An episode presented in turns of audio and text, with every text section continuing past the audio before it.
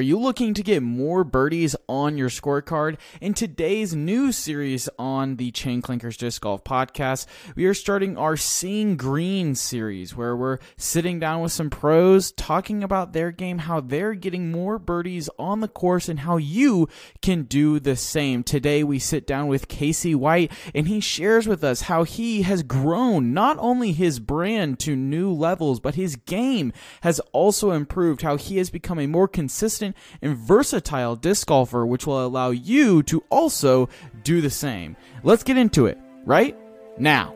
Hey, I'm Casey White, and you're listening to the Chain Clankers podcast. Welcome in everybody to the Chain Clankers Disc Golf Podcast presented by Upper Park Disc Golf. In this episode, they want to tell you about how they play different. At Upper Park Disc Golf, they recognize the importance of playing differently and striving to be creative within the game. They believe that playing different means exploring new styles of play, taking risks, and embracing the challenge of the unknown.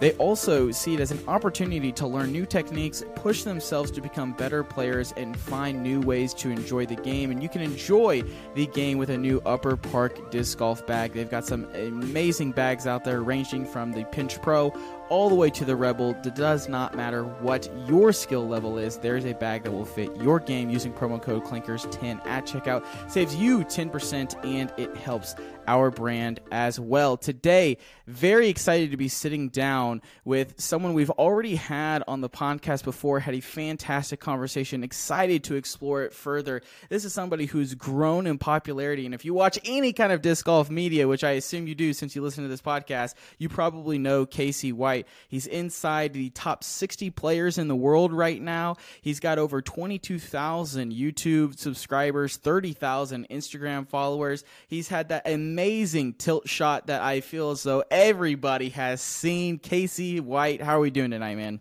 I'm doing good. Just uh, hanging out in Augusta, Georgia, playing one of my favorite courses in the country almost every day. That's awesome, man. How is your preparation for Champions Cup changed this year compared to last year? Being it's you know now it's the second time we're coming to the course. Um, actually, it hasn't changed at all. I I came into last year as the new player at WR Jackson because they dropped it off the tour in twenty after 2019, and that was before I was on tour, so I had never played the tournament before the Hall of Fame Classic. And of course, it takes a couple of years off, but then they announced they're bringing it back in 2022. So last year, coming into the tournament, I knew that a lot of other players had way more experience on this course than I did. So I needed to come in and really get my foot in the door before anybody else and, and really familiarize myself with the course, play my own game. Don't worry about how people played this hole three years ago. Worry about how I play it as Casey White right now. And I'm basically doing the exact same thing I did last year because I felt like it worked out pretty well. Yeah, absolutely. And and kind of getting that extra practice, do you feel as though it helps coming into events like this and maybe it's more valuable to take an extra week or two to learn those courses where the majors are being held at compared to, you know, I'll, I'll use DDO as it's in my backyard pretty much. Mm-hmm. You know, DDO is, it's a great event. It's on the elite series, but it's not a major. It's not worlds. I mean, last year it was, yeah, but, but you know, yeah. it, it, it's not, it's not one of the four that you have to get this year. Is the preparation different? Is the pressure different at this event? Or is it, hey, just another weekend, I just got extra time to learn the course? I think the reason it is like the way I rank it as far as how much I need to prepare and how much time I need to give myself on the course before it's game time really just comes down to the fact of how much I truly care about how I perform on a course like this. And WR Jackson I really couldn't ask for a course that suits my game better. Long, technical, in the woods. Basically, every single hole is gettable for a player of my distance ca- caliber. And just knowing exactly the shots to throw, what shots not to throw. At a course like Emporia, you can see because it's drawn with a painted line the shots to throw and the shots not to throw. There's nothing else to see there. So like that that's basically the simplest like the simplest way I can put it is that WR Jackson you can play two rounds and never even come close to the same spot, but maybe shoot the same score or maybe even a better score, even though you felt like you were in weirder spots. And Emporia Country Club, you're either inbounds or you aren't. Yeah, that's that's very true. And I feel like this is a course where we can see a lot of those players who maybe we don't see on lead card every week really start to make a name for themselves and pop up and maybe win one. I think a good example from last year is Gavin Babcock, who had a fantastic run and then, you know, plays really good here, gets all the exposure, hits that amazing ace for all the cash, takes the shirt off, yep. his popularity explodes later on in the season, right? So, like, what does it take to be successful at a technical course like this? When you leave the course on Sunday, what would define a good round for you? Ooh, a good round basically just comes down to missed opportunities. I played a couple rounds out here, and one of them I actually shot pretty hot, and I had a double bogey and a bogey on the front nine, and then I shot another round bogey free, but shot three strokes worse. But hmm. like the one that I shot bogey free, even though it was three strokes worse, I had more misfires off the tee and was making incredible par saves. So that it didn't really feel like I was like really out of it. It was just like that was the hand I was dealt, and I just I, I dealt with it. I, I overcame and just did what I had to do to get on to the next hole. Where in that like in that heater round, even though I had a couple bogeys, it was like, all right, like I just had like my my foot on the gas and just kept on chipping back away to make sure that I kept in it. But when it comes to a tournament, it's really tough because sometimes you can have a round like that where you went bogey free, you made great par saves, you you scrapped up a couple birdies where you could, but then you look at the scoreboard and realize that not everybody else had as hard of a time on the course that you did, even though you performed pretty well. Yeah, yeah, that makes sense. And I kind of want to talk a little bit maybe about the headspace of that. I, will you know, pull on myself for example. I I feel as though it, taking those two scenarios, shooting better but having the bogeys, I feel like I'd rather take that over the I got off the tee poorly. Now I'm fighting to get my par, fighting to get my par. I feel like when you have those moments and the the positive chemical release in your mind of birdie, birdie, birdie. Okay, I took a bogey. It's okay. Just had three in a row. Birdie, birdie. Okay, took a double. You know, is what it is. Whereas when you go par, par, par. Oh my gosh, that was such a pain to get that par. Such a stressful par. Yeah. For you mentally, what is what is better for you? Is it those capturing those stressful pars, or is it you know shooting hot, but you kind of have a little bit of red on the scorecard? Man, that's actually a question I've been asking myself a lot because I mean, in past years, I have always prided myself on the clean scorecard. Like that is the only goal is clean scorecard, and I'm good enough to get a couple birdies here and there. But as long as I don't have bogeys, I'm gonna be happy for the day. But then, like, I'll go out and shoot a scorcher, but I had whatever, seven pars in a row. And I'm like, okay, like that's fine. But say that I shot the exact same round, sprinkle in one bogey, I would be like, that was so stupid. Like, I can't believe that I got a bogey. You know, I mean, I wouldn't be happy about the round. Yeah, yeah, I, I get what you're saying. So, does that also maybe kind of lead to maybe a mentality shift and always going for it. Yes, like you exactly. might as well run that putt. You exactly. might as well try to hit that sneaky gap. Like you might as well go for it because at least you're trying. You're not just limping to the finish line. It's uh it's playing with fire, but definitely walking the line with that of like I found myself doing that kind of stuff in Waco.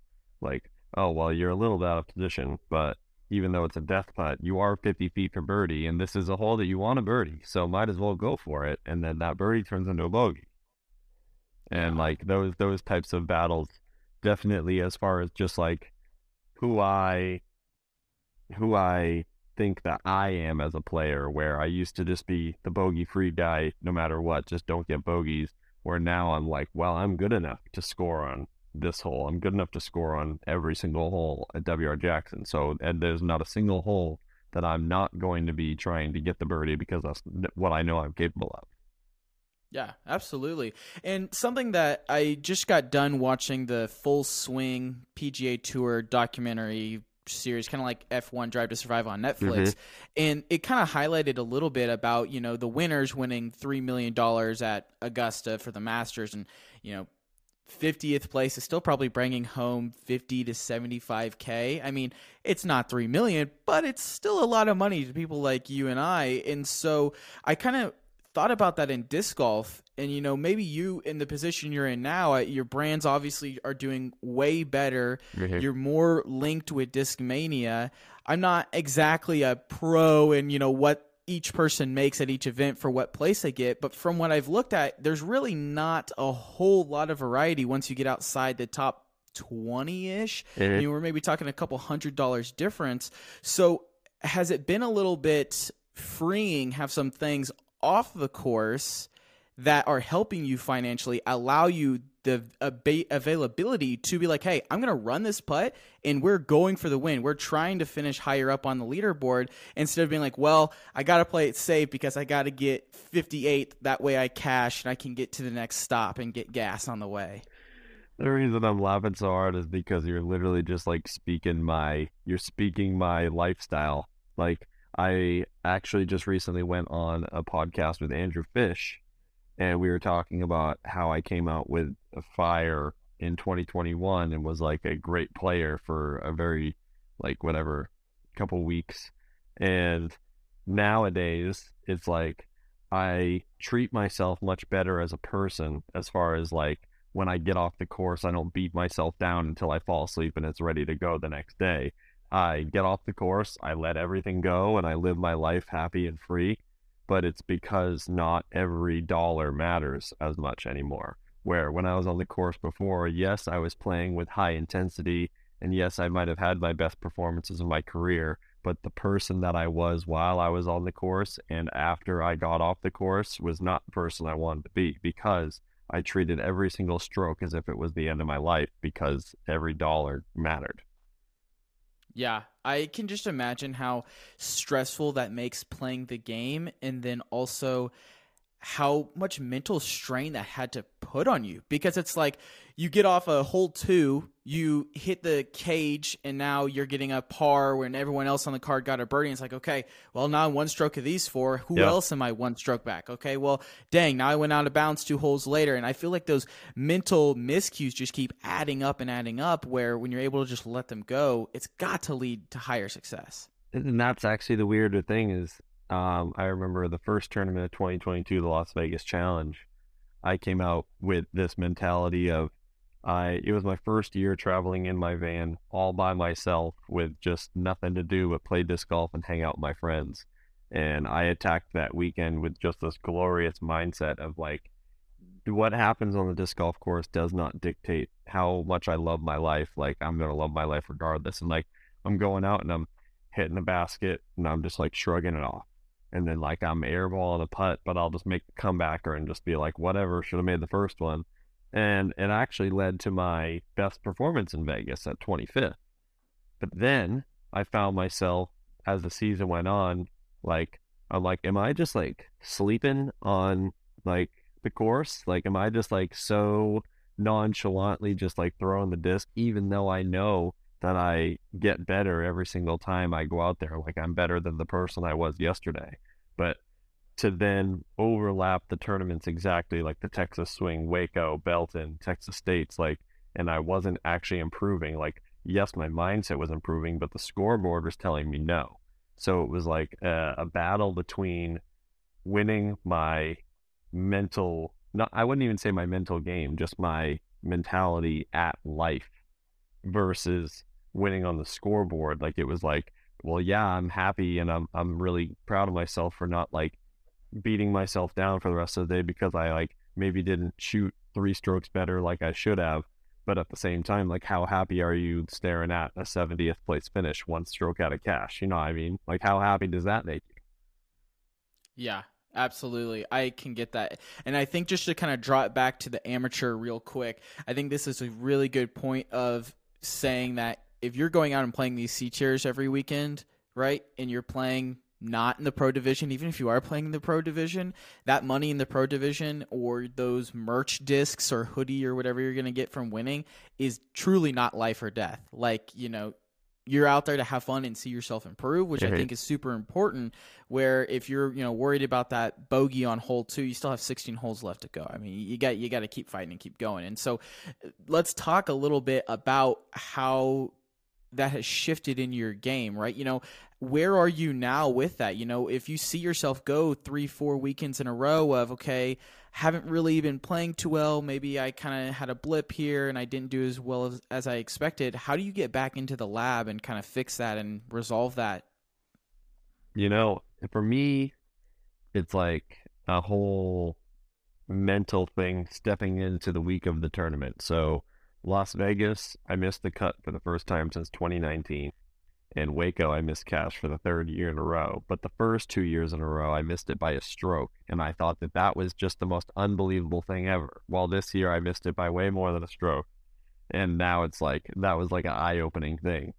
And coming into Austin, I haven't cashed in a Pro Tour event yet this year. I knew that Austin was a brand new course. I have no history on it, so I'm not going to just act like it's going to be this great thing, but I'm also not going to just like hate it because I want to hate it. So I just went with a very open mentality, played the course, just like kind of told myself like, all right, yeah, you can play this course like good enough. Like we'll we'll see what it looks like on the scoreboard when the you know when the tournament runs around. And after the first round, I was in 19th place, and I didn't even feel like I did that awesome. So like there was no no harm there, and I felt like that had a lot to do with the fact that I had very low expectations and didn't really want to know what score I was capable of out there because I wanted to just see what the leaderboard told me as far as what a good score was. Yeah, and so how can you kind of apply this toward the rest of the season. You know, when we get to courses you have played before and played last year, maybe you didn't do as good as you mm-hmm. wanted, or maybe you know you can do better this year after playing it again. Kind of how how I'm feeling with WR Jackson and yep. the Champions Cup. How how do you apply that to these upcoming events? Man, it's really tough when we're playing an event that I really just don't love the course. Like, and I played it before and I don't love the course. Whether it's because I think that like the OB is like unnecessary, or because like my body just hates the course. Like I'm literally throwing a distance driver as hard as I can every single throw of this tournament. Like I'm just not going to be able to feel like like it's it's some players will say like I won't sign up for an event if I don't believe I'm capable of winning.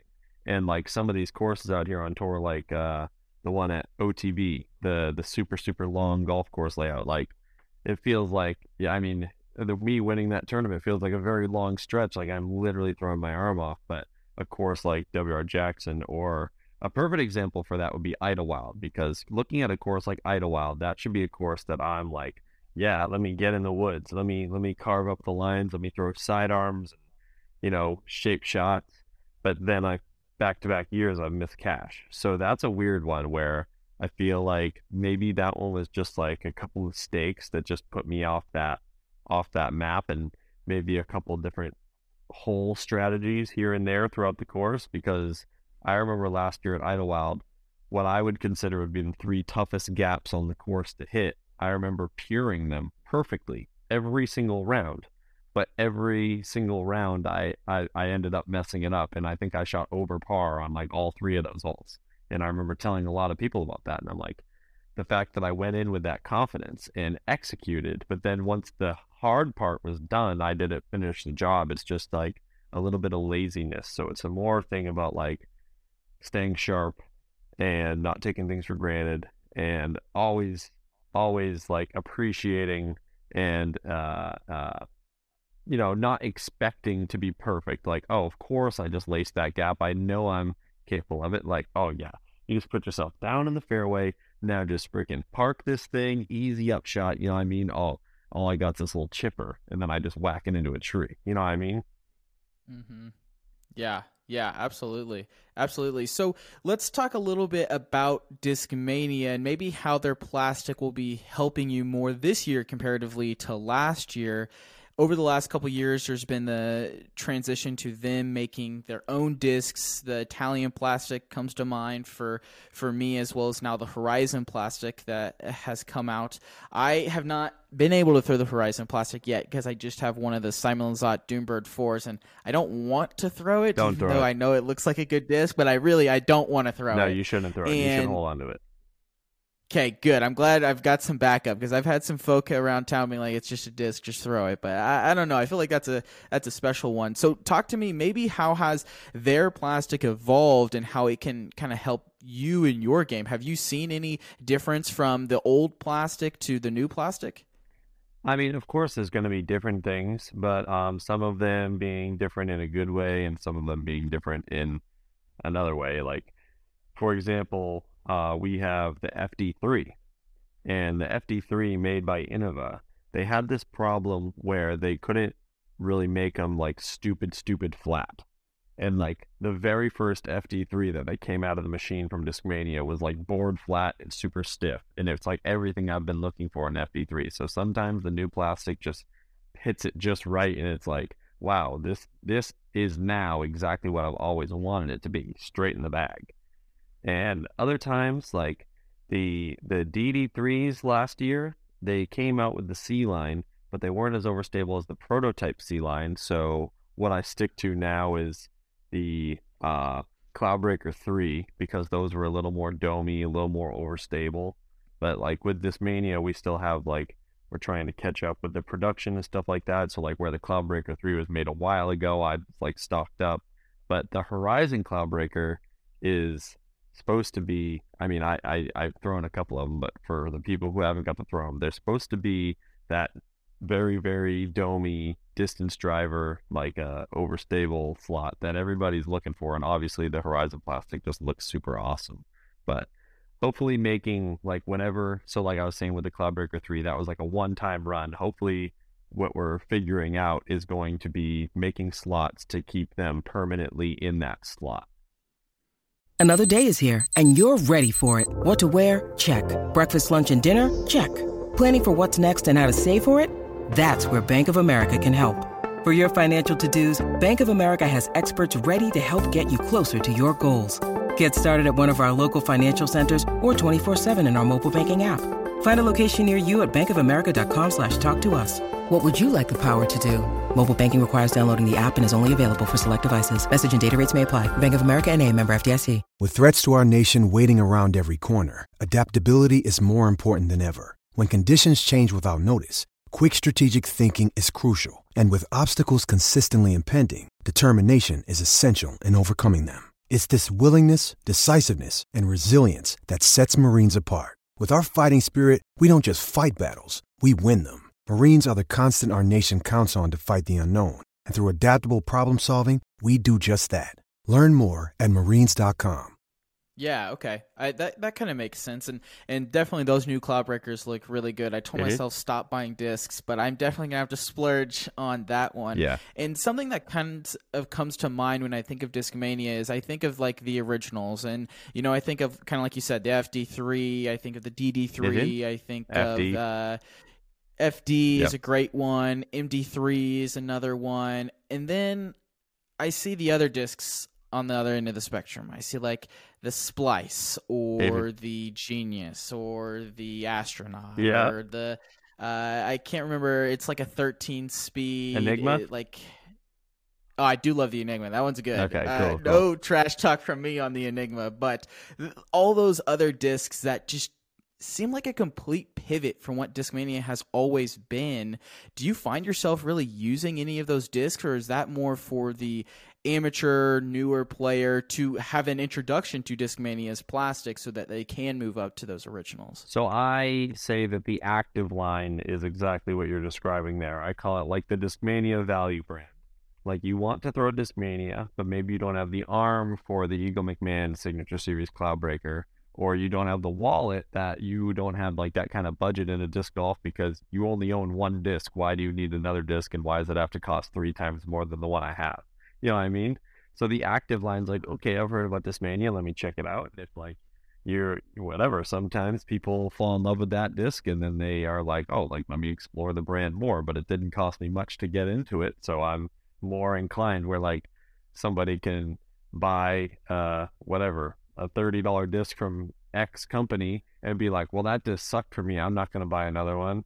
You know what I mean? So I feel like we're just kind of offering uh, a different a different player different needs where we're offering Eagles number one fan the best disc they can get and it's in Eagles bag, but we're also offering the brand new disc golfer an affordable disc disc choice that also might be user friendly as far as flight. But the evolution line is I wouldn't put it in the same category. The evolution line is definitely its own thing. It's just I think with the machines, so like like before made by Innova, and then we branched off to Latitude, but now we have our originals made by ourselves. What we're capable of making in the evolution plastic with the Latitude machine is like sometimes it's really really flat. Like in the putter plastic, And it's just a, it's more of a flexibility thing, I think, that we're able to take our discs and make them in not just one or two different types of plastic, but since we have this other one, we have more plastics to offer. And it's just kind of like a, a family tree that keeps on growing. Yeah, absolutely. Have you kind of noticed that maybe in the marketing materials, or you know, I'm not exactly sure how Discmania maybe comes to you at the beginning of the season and says, "Hey, this is maybe our plan for how we want you to market the discs this year." I feel like I don't, you know, like we talked about, don't see a lot of those newer player discs in your bag. Okay. And I would say, I mean, probably your target market isn't necessarily brand new players. It's probably people who've been around Yep. a little bit who are more willing to buy signature series discs. And one that kind of comes to mind is like the tilt, for example. I mean, we've seen you throw incredible shots with the tilt, and so so I want to ask first off, is the tilt still in your bag? Do you have a use for it? Because I feel like a year, two or years ago, we saw a lot of Discmania players have the tilt in their bag, and then I feel like maybe Simon kind of put it away, and then everyone else kind of started to put it away, and maybe some other discs, kind of like the Splice or you know the new FD3s, where it kind of took its place a little bit to where it was obsolete. Like, what what is your standpoint on the tilt? I, I mean, I was looking at your YouTube channel. I saw the other day you uh, you and the Bear had uh, the tilt battle, and it's got like a hundred and almost forty thousand views on it right now. I mean, like like talk to me a little bit about this magical disc. So, I mean, the tilt when when Simon had the idea, the whole thing was basically to just make a borderline stupid disc, like almost useless, like literally just like the dumbest thing. He just wanted he wasn't gonna make the disc that tells you what you want to hear and say, "Oh, this is going to be the farthest flying disc you've ever thrown." I swear to you, like that's what everybody tries to do, and that's what everybody says. So he's like, "Well, I'm not going to try and do anything that anybody's tried to do before. I'm going to make a disc that's never been made before." And really, with the whole marketing question, like it's not like they ever asked or anybody asked me to market the tilt in any way. I just felt so strongly about like the fact that like Simon did it for that reason, and I took it upon myself to like combat the the banter of like, oh, what are you gonna do with that thing? No pro will ever use it in a tournament, this and that. So like, just hearing people say no pro will ever use it in a tournament, I'm like, well, I'm gonna use it in a tournament, and I'm gonna get birdies with it. So basically, the way I see it now, the where this tilt stands for my bag is, it has a use. It's very specific and it's situational. The way I see it, the the less I have to use a tilt, that means the better I am doing off the tee. And yeah, that's fair. and very it depends on the course. Like I'm not going to bring the tilt to Emporia Country because at no point will I ever end up in a spot that I can't throw a different overstable disc in my bag to get the job done. But at a course like Northwood Black or Brewster Ridge or even like Idlewild, like you run into weird spots, and also courses like Jonesboro where you need the the over the top shot. Like you you're to be pinched off on a corner, and it's always to just go up and down. So it really is like in and out of the bag depending on the course. But at the same time, at this point with the tilt, I'm kind of at the point where it's like, well, if you're gonna throw it, you better throw it well. So that's kind of where I That is- that's where I bet mentally battle myself on choosing whether or not to throw the tilt. Yeah, that's definitely one where I feel like if you pull it out and it doesn't go Uh-huh. well, You you're going to get the oh, blowback it's- of, oh, here we Yeah, go.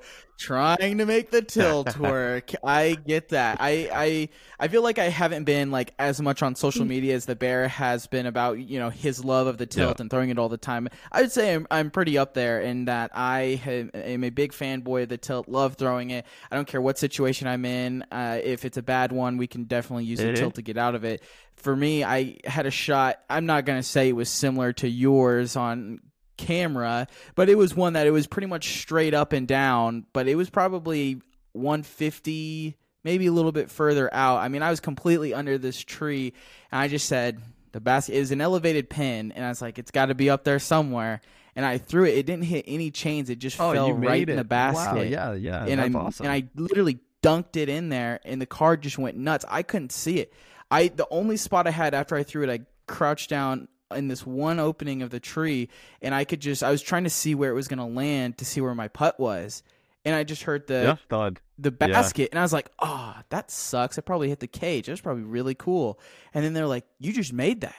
and then I was like, just heart bumping, just absolutely losing it, and then three OB on the next hole. Ah. But you know, I, it it happens, I guess. But yeah, man, I I think that's an awesome disc, I, I really liked your your thought on it and how it can be useful. And uh, yeah really like that. And and so i want to transition now a little bit to your personal brand your youtube channel your instagram. I know the first time that we had you on the show you were kind of maybe in the spot that we were now you know in between five ten thousand followers on on the instagram. Now you're over 30000 followers on the instagram 22000 subscribers on youtube talk to me a little bit about how that growth happened for you so quickly. Like was there one moment that really kind of accelerated it at you know when you were about at this point? Like what really shot you off in a rocket ship?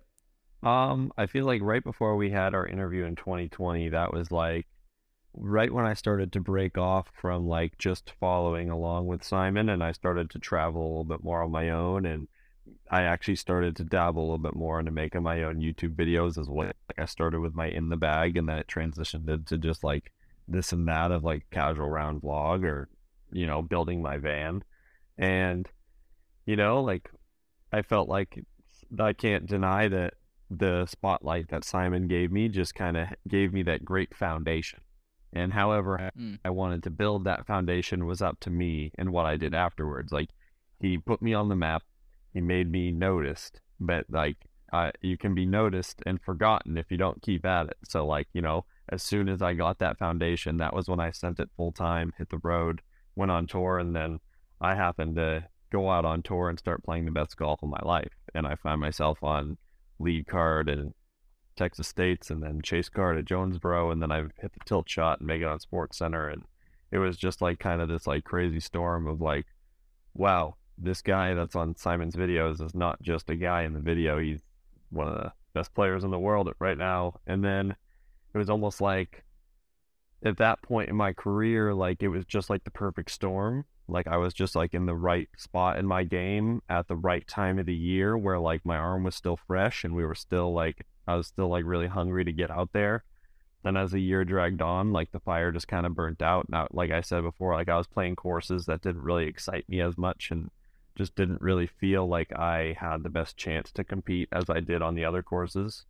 And it's not nothing to really blame, but then I started to really kind of look into more like, okay, like clearly you're not you're not staying in the top 10 every single weekend like you were for those couple months. So like, you know, you can obviously get better, but you can work at other things because like say you you say you just keep on being the player that you are right now. So let's make sure uh, my brand is good and my Instagram I feel like my Instagram has always been on like a steady incline, but my YouTube is the one that took a big, big incline recently. And it wasn't until February of 2022 when I just started to hit the road for the new season.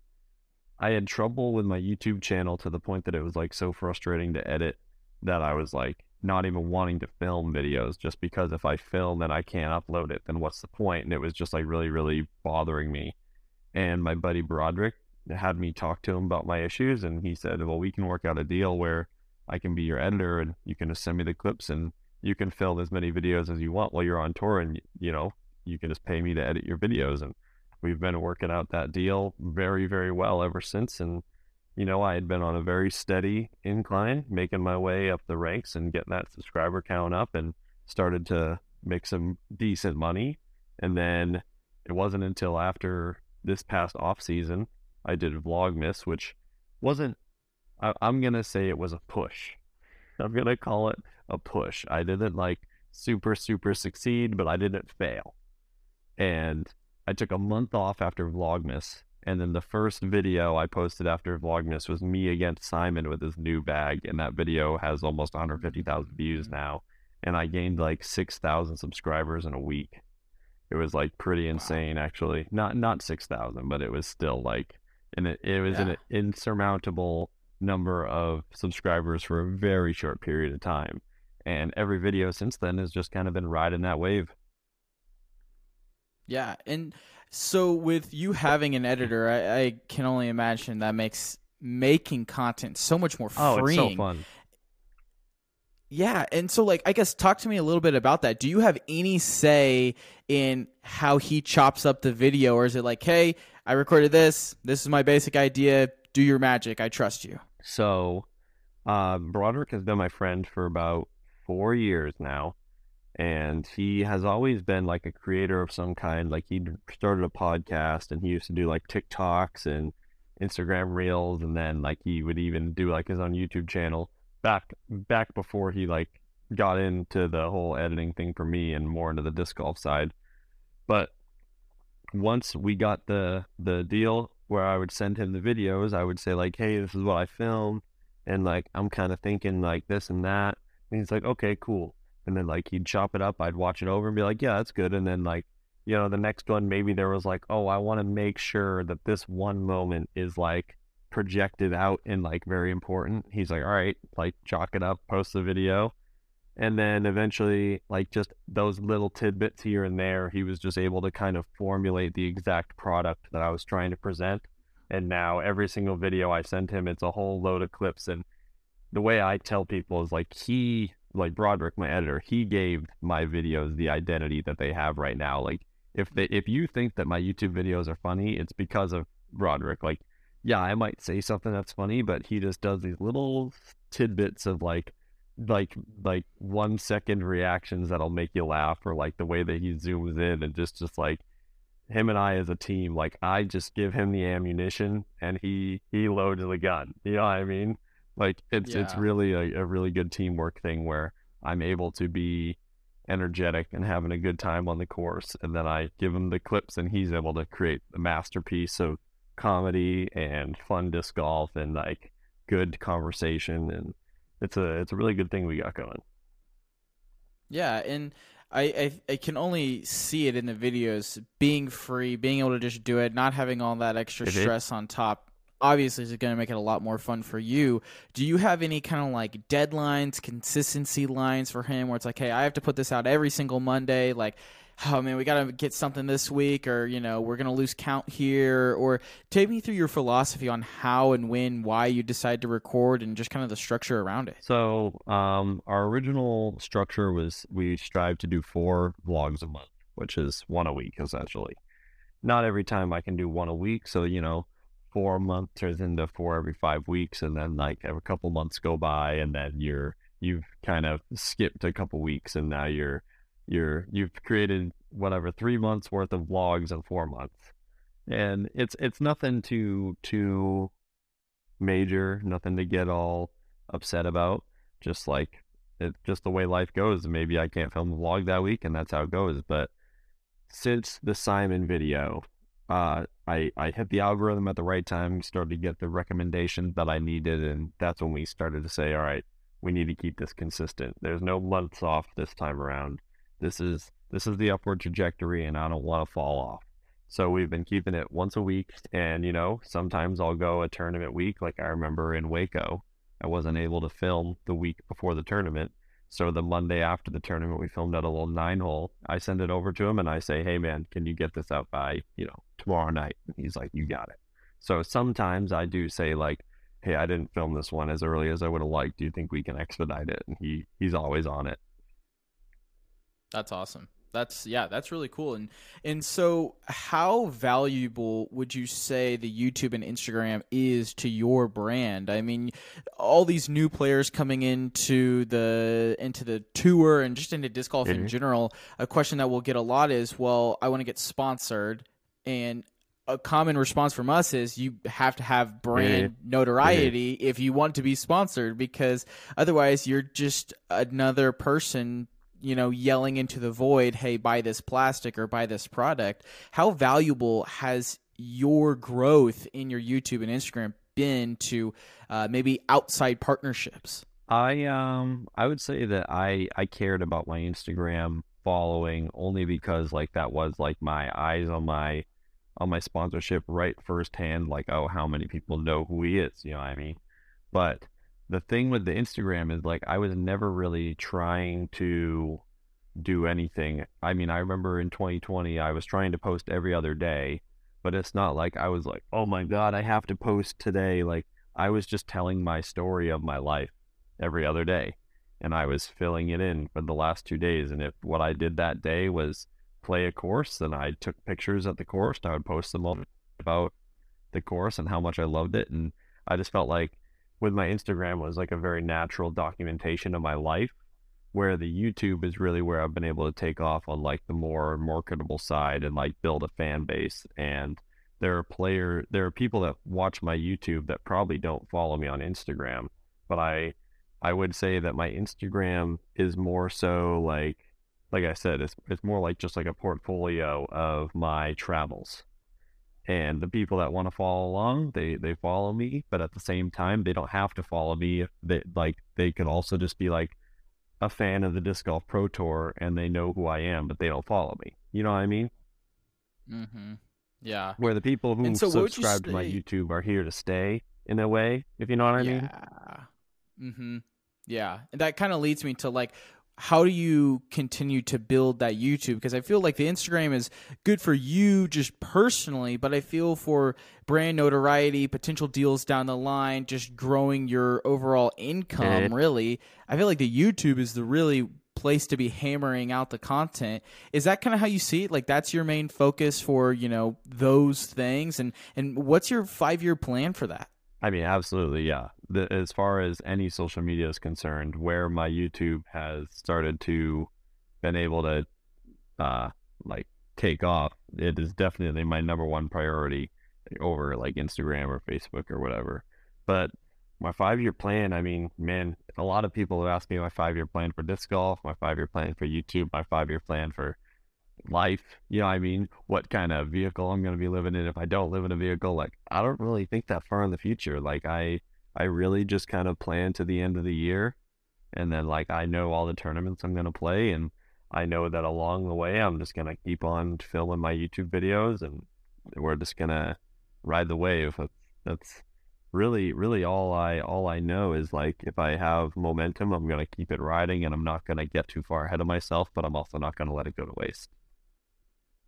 Yeah, absolutely that makes sense and and uh, you know I, I think that that's a pretty good headspace to be in you know just really i feel as though that might you know help a little bit with burnout you It know is. constantly on the road constantly playing disc golf if you just have the plan for till the end of the year it's like okay this is what we're going to do to get here reassess what we're Mhm. doing maybe what we're doing now isn't wrong and you're allowed to ch- kind of change those mental models instead of just being like well we're stuck doing this and for year and a half two three Mhm. four years because we're just sleepwalking through the motions. So yeah that's definitely very insightful for sure. And before we kind of wrap up this episode something i did want to touch on and we talked a little bit beforehand while structuring this was the versatility of your disc golf game. You know you told me that you feel as though you're really good in a ton of different situations, being able to uh, adapt your game to kind of what the course needs. And I feel like we talked about that a little bit with the mental game, and we talked about that a little bit with the woods kind of courses. You know, maybe hitting the gap here, throwing the tilt out of this shot to get up to the basket, hit, hitting 50 foot death putts. What would you say to someone who's just kind of getting into disc golf? You know, I think if you want to have that versatility in your game, you kind of have to be a somewhat consistent disc Mhm. golfer to start. So, how would you go about telling a new player how to get consistent in disc golf? I I've learned a lot of my skills from watching people who are really good at doing things that I am not really good at. So, for example, Simon was the perfect person to teach me how to throw an understable disc and make it hyzer. Simon's the best player in the world at taking a disc that's meant to do one job, say it's an overstable disc, and he'll make it do non-overstable things and like he's also really good at taking an understable disc that's only meant to roll over and he'll throw it on a hyzer and like just really exposing yourself to other players who are capable of other things can open your eyes to say that is possible. Like take notes of how they do it and obviously you have to do trial and error with yourself. Learn your learn your game learn your learn your discs in that way and also when you're practicing something that I've been trying to do recently is when I started as a pro, my strengths were backhand hyzer and forehand anti flex. And like forehand hyzer was possible, but not a strength. And backhand anhyzer was possible, but only if I was like max distance in a wide open field, where now that I've recognized those as weaknesses, I've looked at the players who are the best at those specific shots and tried to emulate that game. And then when I go to play a practice round and say it's a hole that has a straight shot available, uh, a flick shot, and a backhand hyzer shot, I'll throw uh, a straight shot with a putter because that's one of my weakest parts of my game. And then I'll throw like a, a forehand turnover, and then I'll throw a backhand turnover like to to not so much just take like oh yeah let me just do that overstable play but let me challenge myself because if i'm not preparing for a tournament on that particular course at that time i'm trying to explore new avenues almost and like refine the parts of my game that maybe aren't as uh, uh yeah as used on the the tournament like in a in a tournament round yeah, I really liked kind of how you mentioned the word challenge, and it makes me think about not not being comfortable in your disc golf game. If you want to be a consistent disc golfer, if you want to be well rounded, you almost need to force yourself to be in uncomfortable situations. Yeah. Is kind of what I'm getting from yep, you, right? Exactly, exactly. If you don't ever, yeah, if you don't force yourself to throw the shot that you're not comfortable with, when you find yourself faced with that in a tournament and it is your only option, are you going to be happy that you're not comfortable with it? No, you'd rather be like, oh, I'm going to park this shot. Yeah, true. And so that kind of tells me if you're one of those listeners who you only have time to maybe do field work once a mm-hmm. month, once a week, whatever it is, or, or you just go play the same local course because you don't have 10 different courses in your area. If you're playing that one course, you should, the next time you go out there, throw shots that you wouldn't normally do. You know, maybe instead of throwing that backhand hyzer, do a forehand mm-hmm. or something like mm-hmm. that. Or or even, you know, so changing up your shot selections, is it also worth changing up your discs and maybe just taking a new bag out with you? Um, I wouldn't say so. I'm a big advocate for taking one disc and making it do a lot of different things. So gotcha. I recently have started to work on the weakest part of my game previously, which was standstill backhand. If you were to ask me, as long as I have been a professional since 2017, what is the weakest part of my game? Every single time my answer would be standstill backhand. But now I have identified that as a weakness so much to the point that I have dedicated myself to mastering it and now almost like wanting to be the standstill guy because of how much I've worked on it and how much I love to throw it that now I want to be recognized as like the guy who throws a standstill on blank hole.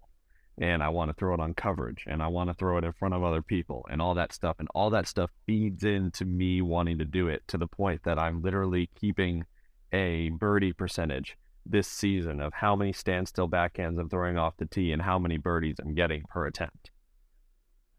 Hmm. What what have you noticed so far statistic wise? So I have noticed that I am missing putts if I'm not birding. So like I am throwing the mm. standstills very, very well. And if I don't birdie, it's because I missed a putt. And like, sure, you could say, oh, well, maybe I should have put it closer. Yeah, but at the same time, I still put it within, you know, 50 feet and, and I didn't make it. So like there, there's something to be proud of as far as the result of the throw. I, I, I can let that slide.